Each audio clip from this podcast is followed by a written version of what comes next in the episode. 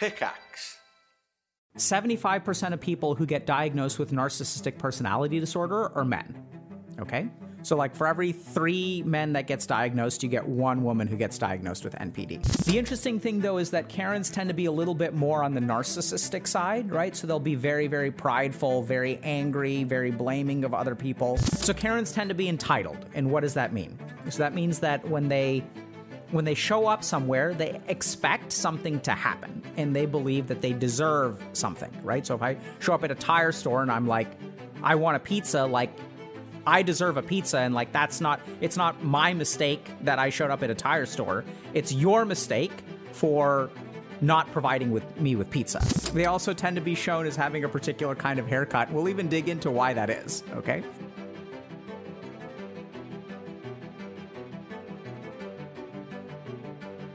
So I don't know if you guys know this, but recently, especially during the pandemic, Karens have been on the rise right? So that we see more and more videos about Karens. And so, generally speaking, what a Karen is, is someone who gets really upset at something and mistreats someone. Oftentimes, the Karen is female, which we'll kind of get to in a second.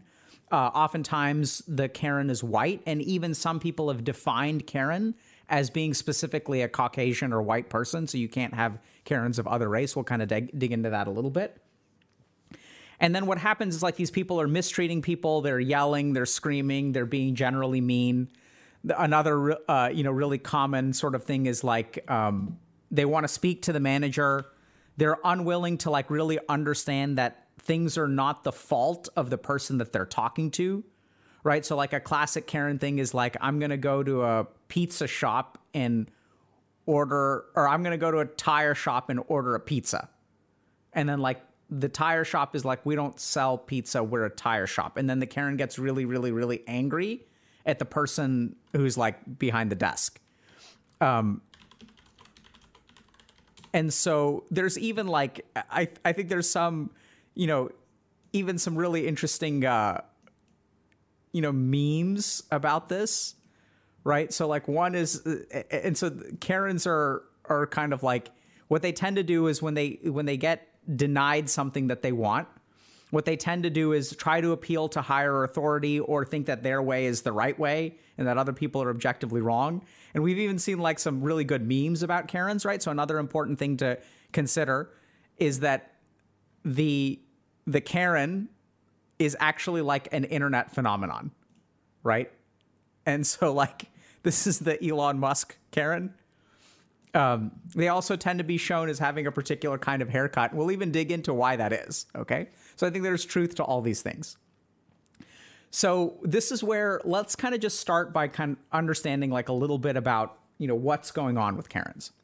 So the first thing is like let's talk about features of a Karen. So Karens tend to be self-absorbed, right? So they like they don't they're not very empathic.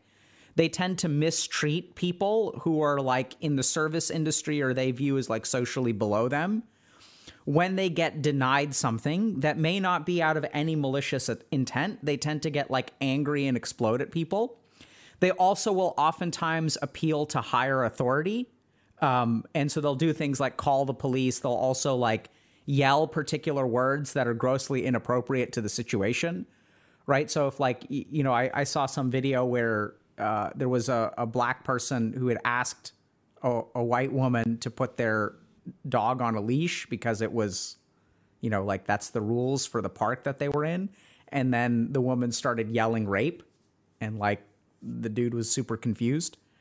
And so they tend to like engage in very, very unhealthy or, or explosive or abusive behaviors. Generally speaking, they don't seem to be very happy. So, kind of what's going on with a Karen? I also see the word narcissism tossed around a lot. So, we're going to talk for a second about narcissism. So we're going to talk a little bit about, you know, what are the characteristics of Karens? What do we know about certain personality characteristics that people may have and, and certain um, personality aspects that may apply to Karens? We're going to talk a little bit about how Karens form and how our impressions of Karens form. We're also going to touch on some of these more social implications, um, like issues of race or gender. That's definitely not my area of expertise. So I'm going to just kind of like uh, really call attention to the fact that this exists, but it's not really something that we're going to sort of dive into. And then um, yeah, we're going to talk a little bit about and and so then we'll kind of summarize like you know why are Karens a thing, and even to a certain extent, why does is their hair a particular way? So let's start by understanding narcissism. So a lot of people, when they see a Karen, they will say like, "Oh, this person is so self-absorbed; they're narcissistic." So we have to understand a couple of things about personality characteristics and personality disorders specifically. So if you look at statistics, 75% of people who get diagnosed with narcissistic personality disorder are men. Okay? So like for every 3 men that gets diagnosed, you get one woman who gets diagnosed with NPD. And there are other personality disorders, like borderline personality disorder, that I think basically has the flip ratio. So the majority of people who are diagnosed with borderline personality disorder are actually women. And so some people may wonder is this like a gender bias? Is this a bias in the way that we diagnose things? Like what's going on here? So I want y'all to, we're going to sort of take a step back and look at the history of psychiatric diagnosis. And prior to our current system of diagnosis, we used to have something called the personality disorders used to be clustered. So there used to be person a cluster A personality disorders, cluster B personality disorders, and cluster C personality disorders. And back in this classification, cluster B included narcissism histrionic, which is like when you have grand grandiose kind of shows of things, and borderline personality disorder, as well as antisocial personality disorder. And so essentially what we kind of saw was that there was a gender split in the pers- the cluster B personality disorders that narcissists and sociopaths tended to be more men, right? So like the majority of people who get diagnosed with these things are men. And the majority of people who get diagnosed with borderline personality disorder or histrionic personality disorder were women. But as, as like psychoanalysts and psychologists and like psychiatrists were looking at this kind of stuff, what they sort of realized is that there's a common root, which is why these got clustered together and possibly due to the way that we get socialized and some other aspects of gender specific things, that you can have a common root of like a lack of self worth or an importance of other people treating you a particular way. That's kind of the core of all of these personality disorders. That depending on your upbringing in society, and even maybe to some degree, like the effects of the Y chromosome and stuff like that, that this will this common root will manifest in one of two uh, dimensions or directions. And if you're a man, it basically manifests as narcissism or antisocial personality disorder. If you're a woman, it's more likely to manifest as histrionic personality disorder or borderline personality disorder. So the common root, just to kind of explain this, is sort of this idea that like my self worth is determined by how I am treated. So the way that I feel about myself depends on how other people treat me. So if I'm treated well, I feel good. If I'm treated poorly, I feel bad. And then each of these people, this is a little bit less true for antisocial personality disorder. I think that's in a lot of ways the odd one out. But, and then what a lot of people will do is engage in behaviors to correct this. So, for example, when you have a histrionic person, this is someone who will like, you know, cry wildly, will like, you know, engage in just very drastic, overt shows of behavior, usually for the purpose of getting some kind of emotional support or like yeah, like some kind of like love, essentially. So we'll also see this in people who have borderline personality disorder, where like if you try to break up with someone who has borderline personality disorder, or if you set some kind of limit on them, so you say, hey, I'm sorry, I can't talk right now, I'm busy, they will feel really, really bad. They'll feel very, very rejected. And as they feel rejected, they will engage in all manner of different kinds of behaviors to fix that. So if they want to talk to you, they want to talk to you and they'll do whatever it takes to talk to you. And so over time, like they need you to talk to them, right? So that they really, really want to engage in this conversation. And if you set some kind of limit, they'll do all kinds of behaviors. On the one hand, they'll cry, they'll sort of like sometimes they'll do things like threaten suicide, right? So I don't want you to leave me. So if you try to leave, I'll threaten suicide. Maybe they, they may actually feel like killing themselves in that moment. But the key thing is that when they threaten suicide, that changes the behavior of the other party. And then if you say, oh, no, no, don't do that, okay, fine, I'll stay. And so they'll sort of eh, be very kind of emotionally manipulative that way. So people on the other end of the spectrum feel very emotionally manipulated, right? If you're in a relationship with this person. But I don't think it's quite as malicious as people experience it as. These are just ways of getting our needs met. And so on the narcissistic side, for example, we'll also see similar things, but it's like, you know, they'll get angry if someone threatens their credibility. They'll get angry if someone threatens their competence. They'll lash out. Oftentimes they won't cry. They'll do the kind of the opposite. They'll bully people, right? So one is kind of like this emotionally manipulative, kind of like being a, a vulnerable bully versus like an overt bully. And so as people sort of were looking at narcissism, they also realized the same thing is going on. Like I need people to treat me with respect, and I'm going to do whatever I need to to get the the praise and affection of other people. So people who are narcissistic will brag, right? They'll show off. They'll show people how much money they have. They'll, you know, make these really like out of touch statements. I recently saw a video about a guy who was like talking about how like, you know, the ROI on cooking is really really bad, so no one should ever cook if you want to make it big in life right? So they'll like they'll have these like very interesting conclusions. I mean there may be some validity to that statement on some level but generally speaking like narcissists will be big on show. And if we show like if i show that i'm awesome and people are like oh my god you're so awesome that'll kind of feed my narcissism and then i feel good about myself because everyone is treating me well. So it's once again a behavioral reinforcement because like if i show off and people respond to me positively, then that's going to reinforce my desire to show off more. Okay? So the key thing here is that the the Karen is not really on the borderline or uh, sometimes they can be on the histrionic side, right? So like yelling randomly like when when someone is, you know, telling you to put your your dog on a leash is a good example of like you know, like histrionics the interesting thing, though, is that Karens tend to be a little bit more on the narcissistic side, right? So they'll be very, very prideful, very angry, very blaming of other people. And that's that's generally speaking is more common in men than women, which probably has something to do with the way that the diagnosis was developed. So the early interviews and the early diagnostic criteria of narcissistic personality disorder was heavily influenced by men. So like people were I don't mean that in a bad way. I mean that when people were looking at narcissism and trying to define the characteristics, they were interviewing primarily men. And so as they interviewed primarily men, they didn't really appreciate that there's a gender component to this. And so they selected for these things like grandiosity, which is a big part of the diagnosis of narcissistic personality disorder, which is like less common in women, uh, in female narcissists, but more common in male narcissists. Like grandiosity is a big part of it. So part of this diagnosis is kind of like it's sort of like shaped in the way it has sort of an inherent gender built into it. And Karens are kind of like narcissistic, okay? So the other aspects of Karens that are kind of interesting is that they tend to have a sense of entitlement. Now, this is where a lot of people start to bring in race, socioeconomic status, and things like that, and for good reason.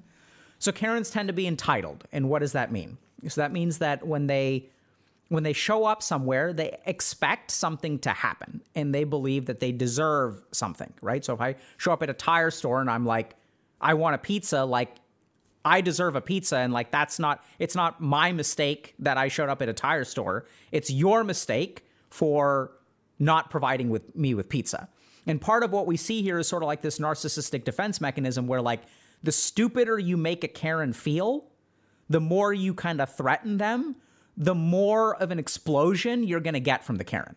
So if a Karen goes to a tire store and they ask for pizza, that is objectively idiotic. The more of the objectively idiotic situation you put a Karen into, the more idiotic they are, the more of a Karen response you're going to get, right? So this is why like if you tell someone, "Hey, you, your dog needs to be on a leash," and like clearly the Karen is in the wrong, and this is what we see in in Karen videos, right? Is like the Karen is clearly in the wrong. That's why it's really, really easy to hate Karens because they're clearly in the wrong. It's really easy to make fun of them because they're clearly in the wrong. Because of the way that the the kind of psychology of narcissistic defense mechanisms work, the more idiotic we make you feel, the more Karen behavior is going to come out, right? Because an apology is like out of the question. I'm like in it, it so it's kind of bizarre. So this is what creates such an extreme scenario so the size of the explosion is going to be correlated with the size of the idiocy. And furthermore, on the internet, we have something that selects for extremes, right? We don't select for like mild things. So, what tends to happen on social media is what floats to the surface are the most extreme examples, which in turn gives this idea that Karens are like absolutely insane, right? Because we're sort of catching them at their lowest moments. Sure, they're they're you know they're responsible for sure. But Karens, I don't think are like some of it is like personality, but some of it is like catching them on a bad day, right? So anyone we can kind of catch on a bad day and they're going to behave more extremely. The problem is that with the internet, what we tend to propagate is the most extremes. So if you look at like, you know, an internet video of a particular person, chances are what you're going to find for any given random person, if you have a little bit of internet fame, chances are what you have internet fame for is one of the most extreme moments in your life, right? So if it's like, woman survives shark attack, and it's like a, a, video of a woman like everyone sees that video and it's like that woman's life is not shark attack after shark attack after shark attack. But the way that the internet works we tend to propagate the most extreme situations so karens are sort of placed in this situation where they're like they feel like idiots probably because they make some kind of mistake and someone setting some kind of limit on them you hopefully i like to think compassionately for a second and think you catch them on a bad day they have some kind of explosion so let's talk a little bit about the explosion and what's going on there. So we're going to talk a little bit about um, entitlement. Okay. So the other thing that Karens tend to do is is they tend to have a lot of privilege, right? So they like feel entitled. So this study was looking at the psychology of what's called entrenched privilege, which is high socioeconomic status individuals from affluent backgrounds are uniquely high in entitlement. So this is also where there's this kind of this idea that a Karen is like a rich white woman, which I don't think is necessarily true because I, have seen a lot of Karen behavior, you know, like from people who are from lower socioeconomic statuses. And so the interesting thing that this this paper sort of found is that the amount of entitlement that you have is not necessarily based on your socioeconomic status, which is interesting. It's based on the socioeconomic status that you grew up in. So, what we tend to find is that people who are bo- born into low socioeconomic status and become wealthy are not entitled. People who are born into low socioeconomic status and stay in low socioeconomic status are not entitled. But when you come from high socioeconomic status, that's what makes you entitled. So when you grow up with privilege, that's what gives you this idea, and it sort of makes sense, right? So, like, I mean, like, you know, if you grew up grow up in a situation where your parents are able to provide for you Christmas presents without worrying about financial things, you will come to expect and even be entitled to Christmas gifts. Right? The same is true of birthdays. If you come from a background where like birthday gifts, like you get a ton of gifts on your birthday, you will come to be entitled to and expect birthday gifts. So, what we tend to find is that generally speaking, entitlement has to do with your background, which also we can sort of see kind of a, a, racial component here, which is that generally speaking, if we look at you know all of the ethnicities, um, Caucasians, I don't know if this statement is factually true. I think it is, but feel free to correct me. So generally speaking, I think it, you know the highest percentage of people, at least in the West, that come from high socioeconomic backgrounds are going to be Caucasian right? So we can sort of start to see a little bit of a racial component here. The other interesting thing that's that's very fascinating is if we look at people who have high levels of entitlement, they are much more likely to respond to bad luck with anger. Okay? So this really explains a lot about a Karen. So we have a Karen who probably grew up expecting a lot, right? Maybe was a someone and this is where the narcissism also comes in, which is like when I come from a prominent family and I used to be rich and I used to be a big deal, or I grew up in a southern town where my mom was this and my dad was this, and my dad was like president of the Rotary Club. And then I kind of don't amount to much, and I wind up in Walmart. Nothing against people who shop at Walmart. I, I shop at Walmart too on occasion. Um, you know, like this kind of faded glory enhances this narcissism, and it gives these people a sense of entitlement. And then what tends to happen is like sometimes it's not even your fault that you went to the tire store, right? Because the tire store is called Pizza Pie, right? Pizza Pie Tires. And it's like, or something like that. I don't know. And so then what happens is these Karens sometimes will genuinely face like bad luck. It's not their fault. Like if I go to a store and something is out of stock, right? It's not like my fault that they're out of stock. It's not the service person's like fault. Mario tires, perfect. It's not. Uh, uh, it's not the service per like. It's not like the, you know, the per the checkout person's fault that something is out of stock. But my sense of entitlement when things when there are events that are not really against me in any way and I experience bad luck, I tend to have some kind of explosion. And so this is another thing that sort of contributes to the Karens is that generally speaking, something is wrong that starts the Karen off, right? It's not like the Karen just walks in and maybe I could be wrong here. But generally speaking, there's something that like gets this going. Either the Karen makes a mistake, the Karen gets criticized in some way, the Karen feels afraid or something like that, they feel threatened. Or there's like some kind of bad luck. What do you mean you're out of like my favorite coffee beverage? How dare you? And they'll sort of take it as a personal insult. There's something negative that happens, and then they tend to lash out at the person who's nearest to them. This is another area where I think the entitlement and sort of the hatred towards Karens really comes from. Is what we usually see is that Karens are people who believe in like kind of a clear hierarchy. And so what they sort of probably this has to do with developmental upbringing and stuff like that. They think that some people are above them and some people are below them.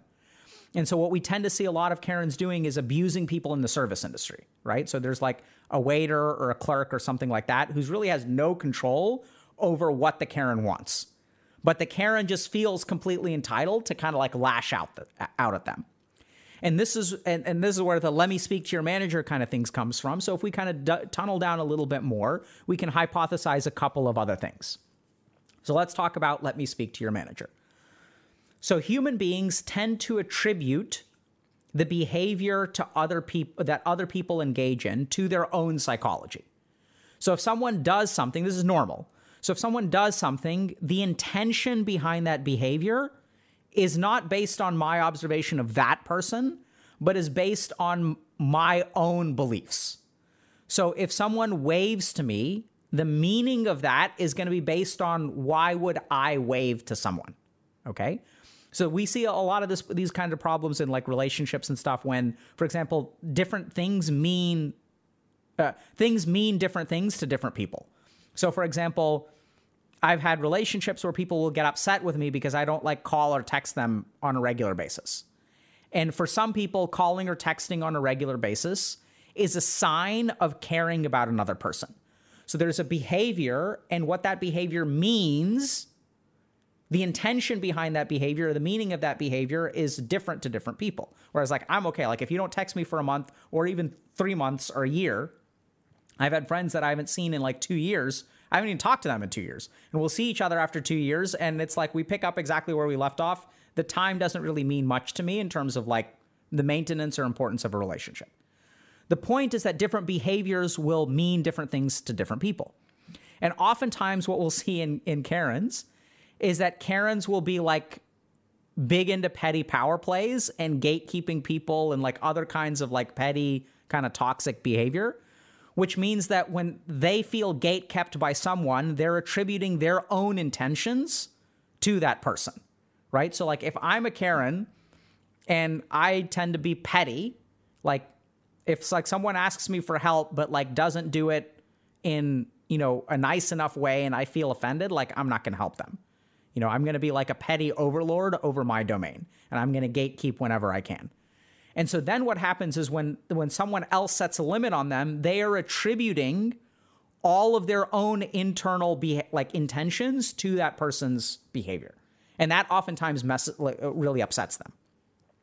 The other thing is that Karen's also oftentimes, I mean, we, have never interviewed a Karen, right? So we don't really know here, but this is all kind of hypothesis based on some scientific studies and observations of behavior. So the other thing is that Karens tend to think that they're objectively right, right? So like if they're entitled, they're like, this is the way of the world. Like I deserve a pizza, whether it's a tire shop or whatever. For some reason, they've grown up in a particular way where the world needs to conform to my wants. This is a key concept that they've kind of grown up with. And chances are they grew up in a household where like this was happening, right? So there was a domineering figure in the household. And when they were a kid, what they wanted didn't matter. And there's a powerful person in the household, there's a powerful person in the hierarchy, and what they want, their word is law. And so as the Karen assumes that role, as they grow into the parent, they start behaving the same way because that's the rules of the world that they were taught. and so th- they sometimes feel like this petty person is gatekeeping me. I'm not, I'm better than this person. I don't need to listen to this person. This person must be incompetent because they're not providing me with wh- what I want. I feel entitled. I get angry. So let me talk to your manager because surely someone with more power and more competence than you is more likely to agree with me. Right? That's the the idea behind the Karen. Is because like I'm objectively right. So the more powerful you get and the smarter you get, the more likely they are to fix this problem on my behalf. Now, the other challenging thing here is that sometimes that behavior gets reinforced, right? So, like, this is the kind of thing where, like, talking to a manager can be sort of assuaging for your ego to begin with. And the manager comes out and apologizes or maybe fixes the problem or does some kind of override that the lower person couldn't do. But sometimes this behavior gets reinforced, right? By talking to the manager and making enough of a hissy fit, I actually get what I want. So throwing temper tantrums, the, why do people throw temper tantrums? Because they get us what we want, right? This kind of goes back to what we were saying at the beginning about narcissism and borderline and histrionic, that if a behavior gets rewarded, even if it's a nasty behavior, that behavior is going to get reinforced. So why do they ask for managers? Because sometimes asking for managers works, right? So we've conditioned Karens. So that's sort of the psychology of a Karen. Now we're going to look at a couple of other dimensions. So, one is that there seems to be a racial component to Karen. So, some people even define Karens as, first of all, women, and second of all, white. Um, and so, we're going to kind of t- take a quick look at this paper. Um, and so the angry Karen is invoked to indicate her manipulation of her racial power, but she is equally significant, we suggest, for her positioning within a pre existing antagonistic service economy. So this is this is a paper that's sort of talking a little bit about racial components to Karenism, which I think is like very possible or, or, uh, a component of it. So as the, the, the term has grown, I think it started to encompass men and people of, of different ethnicities. It's not my place to say, you know, that this is right or wrong.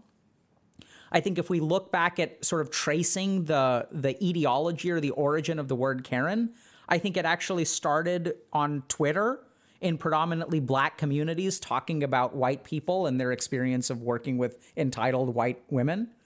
Um, so you know, I'm not saying that Karen's going to be exclusively white. It's not my place for to make that judgment.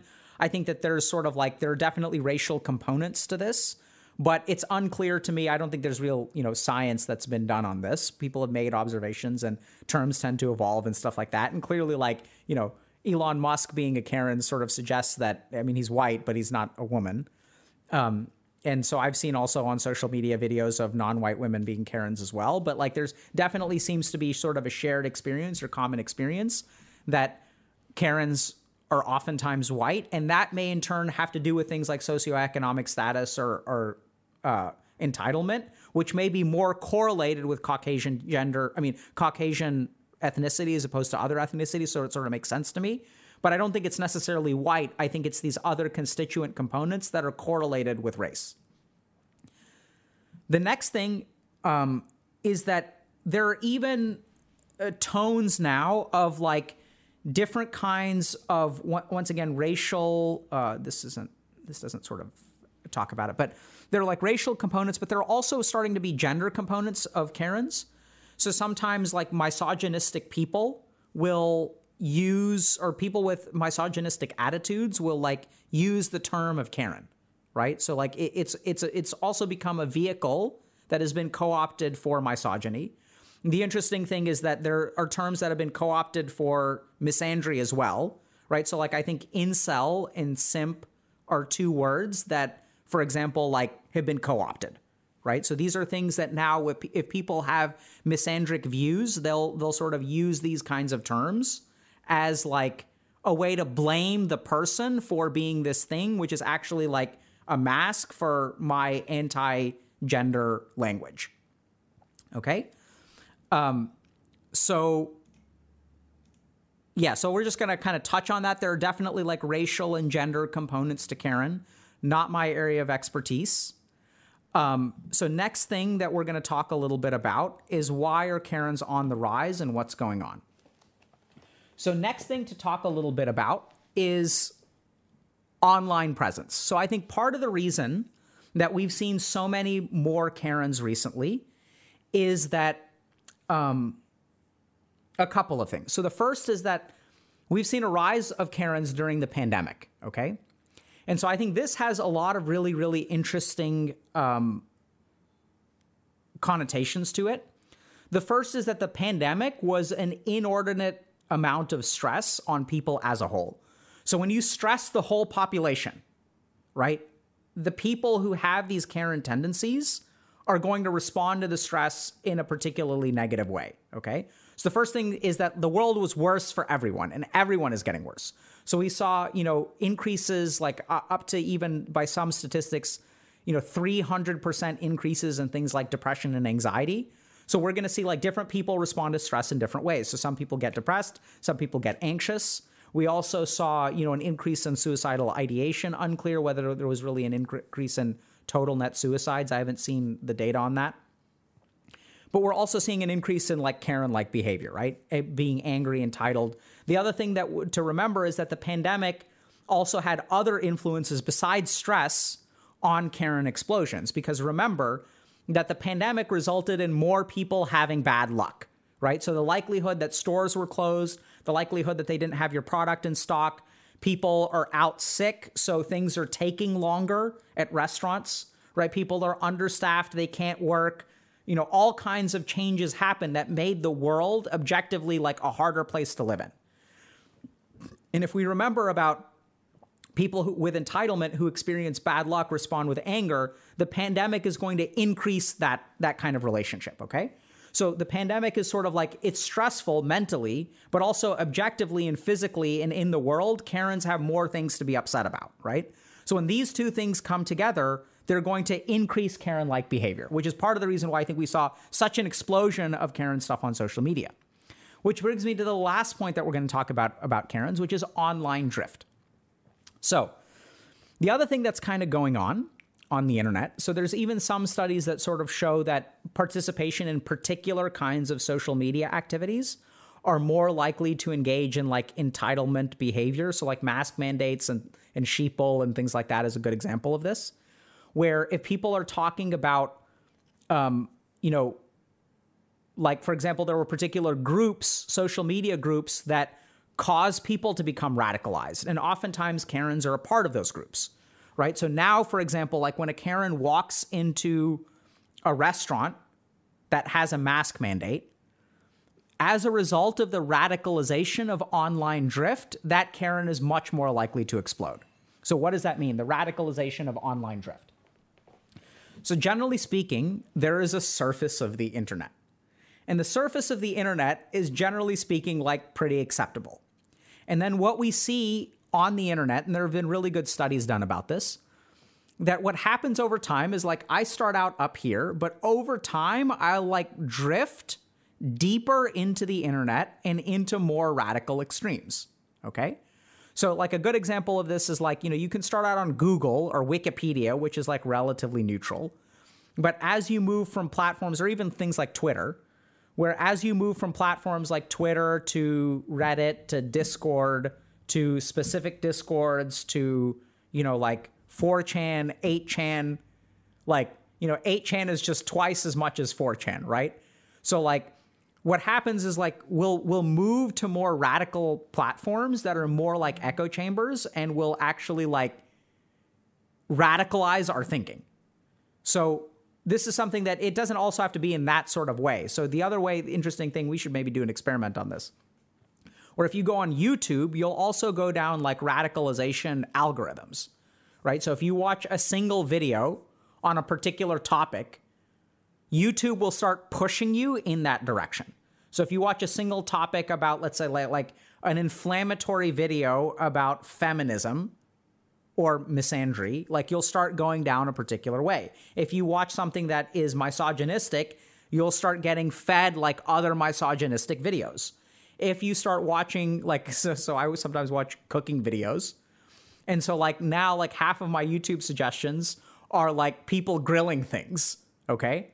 And like it starts out with like a very simple grilling thing but then like over time we're getting into like hardcore grilling in my youtube algorithm my youtube algorithm is super confused though because my wife watches stuff on it my kids watch stuff on it so the youtube doesn't know what to serve us it doesn't know if we want a video about grilling steak like nursery rhymes or like Dota VODs or makeup tutorials. Like our my my YouTube algorithm is so confused, right? But what happens with Karens is that they tend to engage in social communities, online social communities, where there's a heavy amount of drift and radicalization, which then like changes the way they view the world. And then when they go interact in public, right? So if I am participating in like racially uh, discriminatory groups or like where hate speech, anti-black people, and I'm walking in the park without a dog, with my dog off the leash, and a black man walks up to me and asks me to put the dog on the leash. All of that radicalization is going to come to a head, combined with the narcissistic injury of me breaking a rule, and since I'm racist, a black person telling me about rules, like how dare they, right? And so then I'm going to explode, and then it gets captured on social media. Then it gets posted somewhere Everyone sees it. And then what do you think happens to a Karen who sees themselves on social media? Because now we're going to come full circle. Right? So, what happens? The narcissist, narcissistic injury gets way worse, right? They feel more hurt. And the more hurt they feel, the more of an idiot they seem, they radicalize even further right? They become even more narcissistic. And then they're like, how dare they? Now it's like these young kids on the internet, right? And now they're they're poo-pooing millennials and Gen Z because the millennials made me look like an idiot. And so it kind of like it just loops. And so like this phenomenology of Karens is really fascinating. I don't know how much of what I'm saying is actually like scientifically valid, right? So it's like this is the kind of thing where we have to extrapolate. There aren't studies. I mean, there are studies. We looked at a couple but the truth is that it's a complex phenomenon that involves all kinds of things. It probably starts with some amount of personality characteristics, probably starts with a particular kind of upbringing that leads to a sense of entitlement, which may have something to do with socioeconomic status, may have something to do with race. And then as we start to add some of these issues about stress from the pandemic, the way that stress manifests, even bad luck, and then when we toss on a couple of other, you know, lighter fuel on the flame, the first bit of lighter fuel is the internet, where the most extreme content becomes normalized. And then we get an impression that this is what Karens are behaving like day in and day out. Right? Whereas hopefully, thank, thankfully, I think, you know, people are not, this isn't happening every day to people. I mean, we encounter it from time to time. Everyone encounters it from time to time. But the internet is, is all about making the extreme and rare very, very common right? That's what we get propagated on. This is really simple. Like even for, you know, dozens of years, dozens now, so like for 20 years. If you look at things like Facebook, so Facebook early, early on when we were looking at the early impacts of, of mental health on Facebook, or even things like Twitch, you know, this applies to basically all, all the platforms, you know, where, where like I log on, it's my birthday one day out of 365 days a year. But every day I log on and I see like people celebrating their birthdays, it makes me feel like people are just having the time of their life all the time. Because the things that are most upvoted, the things that are liked the most, are the things that are going to show up on my feed. And so, one thing from each person on my how many friend, people I'm friends with is going to show up on my feed once a year, one birthday. But what it looks to me is I'm only celebrating my birthday one day out of 365, and all these people are constantly celebrating birthdays and constantly having a good time. So the extremes rise to the top and give us an unfair perspective on what the world is actually like. So this is why like spending time on the internet skews our view. That combined with things like online drift and online radicalization, when Karens participate in these online communities where, you know, the people are being racially attacked constantly, and let's remember that these online communities don't really think critically, right? And the ones that we're a part of, you may think, ah ha ha ha ha, the Karens, they're they're not cr- thinking critically, but I guarantee you, the community you're not you're in right now doesn't think critically either. That's just not how they work. So if I go onto the Dota 2 subreddit and post make a post about LOL, I object. I played both of these games for five years. I objectively think that LOL is better. Here's why. I'm going to get downvoted into oblivion. No one's going to take that seriously. I can go onto the LOL subreddit and do the same thing. I played both of these games, and you can make the same exact post. And if you post it in the Dota 2 subreddit, Dota 2 is better than LOL, you're going to get a thousand upvotes. If you post it in the LOL subreddit, you're going to get 10,000 downvotes because the LOL community is so much bigger. Right? So this is where, like, this is going to happen in online communities, and we're not actually that different. So this online drift sort of reinforces the ideas that a Karen has. And then once again, once we make fun of the Karens, right, because we don't treat them with compassion, so if I had to ask y'all, you know, my sense is that the person who is the least deserving, the class of people who is the least deserving of compassion are Karens, right? On the internet. And so this is just a consequence of the world that we live in. So that's that's what I'm thinking about Karens. Hopefully that'll help you understand. Uh, last thing I'll kind of give give you some hopefully some tips about how to deal with a Karen in the wild, but unclear whether these will actually work. So the first thing is to remember that a Karen is not a person, it's a state. I believe this. It's a state of mind.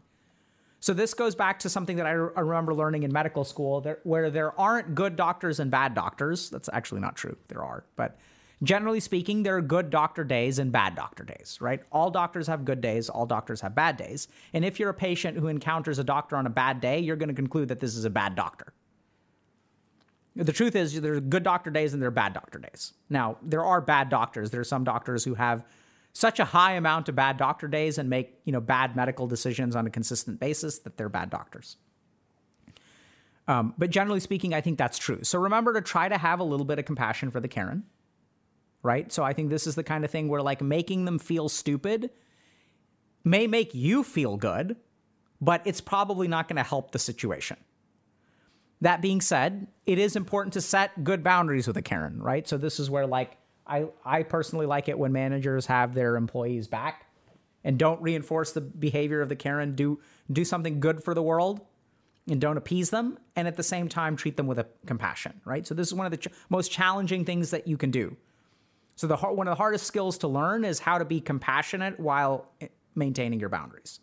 So the two tend to like feel different, right? So for people who when we be nice, we tend to like compromise our boundaries. Oh yeah, it's okay, don't worry about it. You don't have to get me something for you know, my birthday even though I've gotten you things for your birthday for the last 3 years. It's okay. And or what we do is we get mad at people and then we lack compassion. So, you know, try to recognize that they're having a bad day, enforce your boundary, hold it, and they may explode, and then, you know, there's nothing else you can do about that, which is why I think that this, this sort of, you know, got to take this with a grain of salt.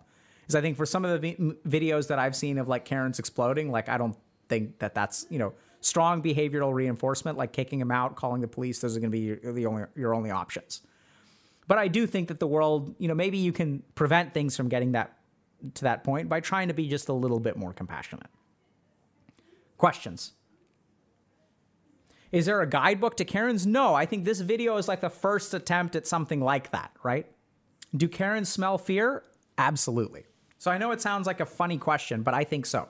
So I think a lot of people, if you look at cluster B personality disordered people, they're very, very good at detecting particular things in other human beings. So this is kind of a, a weird study that I've cited before.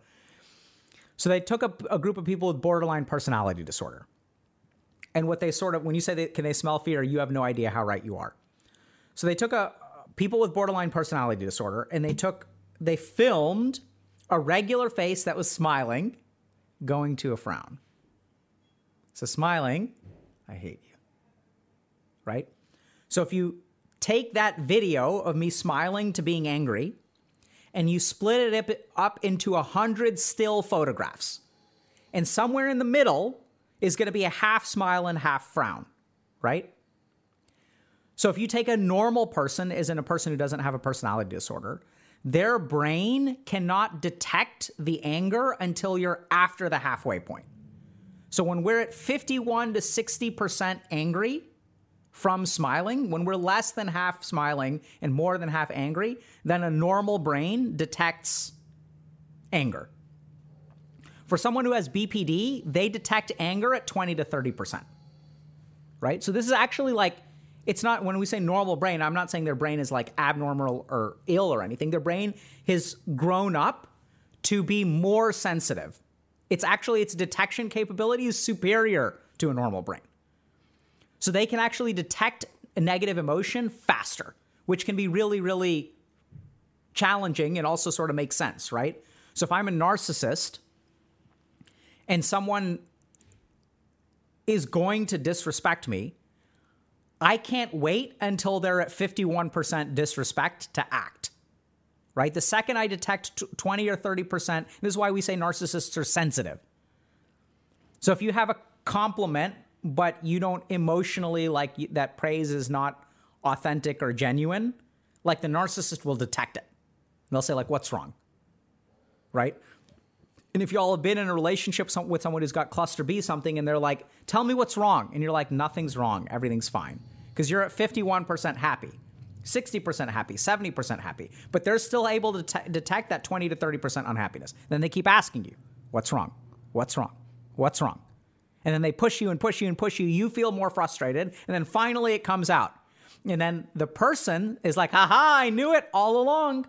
I knew that that nastiness was in there. I knew you were upset with me. I knew you were mad at me. And so then the behavior gets reinforced, the bias gets confirmed, and then they do it again. So, can Karen smell fear? I think so. I really think so. I think they can detect when a particular behavior will work, right? So, if they smell fear, they're going to escalate their bullying because they know it'll work, and they get they may be able to detect it 30%, 40% fear, even when you're 70% confident. You're waffling a little bit. They'll smell it and they'll go for it. Okay, my question is when talking about empathy in a person is someone is to be someone be empathic, do they need to be born with it or is it a skill that uh, most people can learn? Both. So your upbringing will sort of naturally get you to a certain level of empathy. But the cool thing that we've learned is that uh, EQ or emotional quotient, which is like IQ, can actually be developed.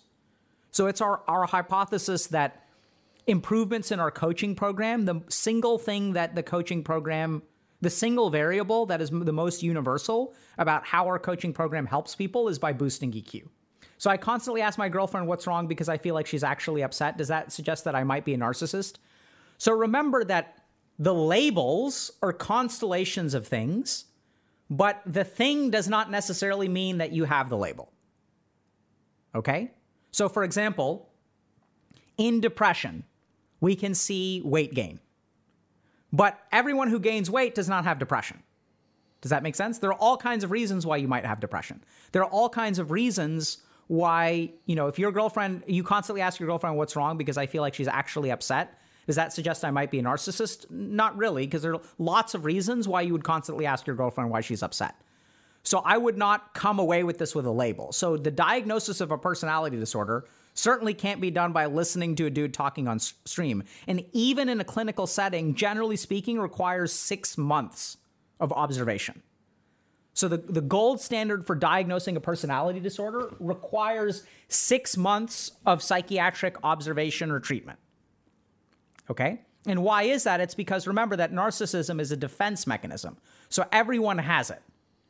So why do you need six months? You need to track someone over time because you could be catching them at a bad point. When they're under a lot of stress, they may seem narcissistic, they may seem borderline, but that's an effect of the stress. And once the stress goes away, they're kind of back to normal. People who have true personality disorders, which remember is like somewhere around 4.8%, 4, 4 to 7% of the population. So exceedingly small, right? So chances are there's like a 5% chance that you have this. So it's low. 95% chance that you don't have. And so we can sort of respond with these defense mechanisms, but the, the personality disorder is diagnosed when this is kind of your default state. Can people with ASPD develop or learn empathy? Sort of. So it depends on the person. So in my experience, I've seen two classifications of ASPD, which is antisocial personality disorder. One is where there's like really something going on in their brain that makes it very, very hard, or I would even say like damn near impossible to learn empathy. But there are a lot of people who get diagnosed with stuff who are not like that. So this is the other thing to remember about psychiatric diagnoses is they're not like they're patterns that we've recognized. So it's not like some of these binary questions will be yes or no. It's not like a stroke, where a stroke is like a discrete physical thing that we can track to a particular part of the brain and be very predictive about what it's going to do to you. Whereas for things like ASPD, these are like psychiatrists have made observations. We don't have biopsies, we don't have x rays. So I'm not saying they're not real things, but they're not as deterministic as other diseases. If you know you've become a sociopath, is there a way to rewire your brain to feel emotions like you should? Yeah, so let's talk about this. So if you know you have become a sociopath, the first question is how do you know you've become a sociopath? See, I think y'all are making, hopefully, making this mistake because it's a good mistake to make. So if you've been evaluated for six months or a year by a clinician and they've diagnosed you with antisocial personality disorder and they say you are a sociopath, that's one thing. But a lot of times what happens, this is exactly why we say, like, we don't just use that medical disclaimer as like a, you know, cover your ass thing. This is important to understand. Because a lot of people run around diagnosing themselves as sociopaths. Well, how did you come to that conclusion? Well, because I don't feel emotions. So this is exactly what happens is what people do is they'll pick one symptom and then they'll uh, uh, arrive at a diagnosis. Oh, because I can't feel emotions, I'm a sociopath. But what you have to remember is that inability to feel emotions has a differential diagnosis. So maybe you're depressed. Maybe you're numb. Maybe you're using substances. Maybe you're alexithymic. So that's why I'm kind of saying, like, even for people who have come into my office with a diagnosis of antisocial personality disorder, I found that there's actually two groups. One is like where there's some of this other stuff going on, like emotional numbness, which over time, like once we uncover that stuff, then they're able to like feel emotions and stuff like that. Whereas the other group like really has trouble with that. So I don't really know about that group. Right? So if, if you say, if you know you have become a sociopath, is there a way to rewire your brain? I'd say like, unless you have a really, really good reason, which is I concluded is not a good reason. If you're using a label of sociopath, that needs to be assigned by someone who knows what it is and knows how to evaluate it from it properly. Not this is what I think a sociopath is. I've watched a thousand videos on YouTube, therefore I know. I'm not saying that your experience doesn't resonate with those things, but that's why differential diagnosis is so important. I'd say the biggest thing that people miss on the internet is the concept of differential diagnosis.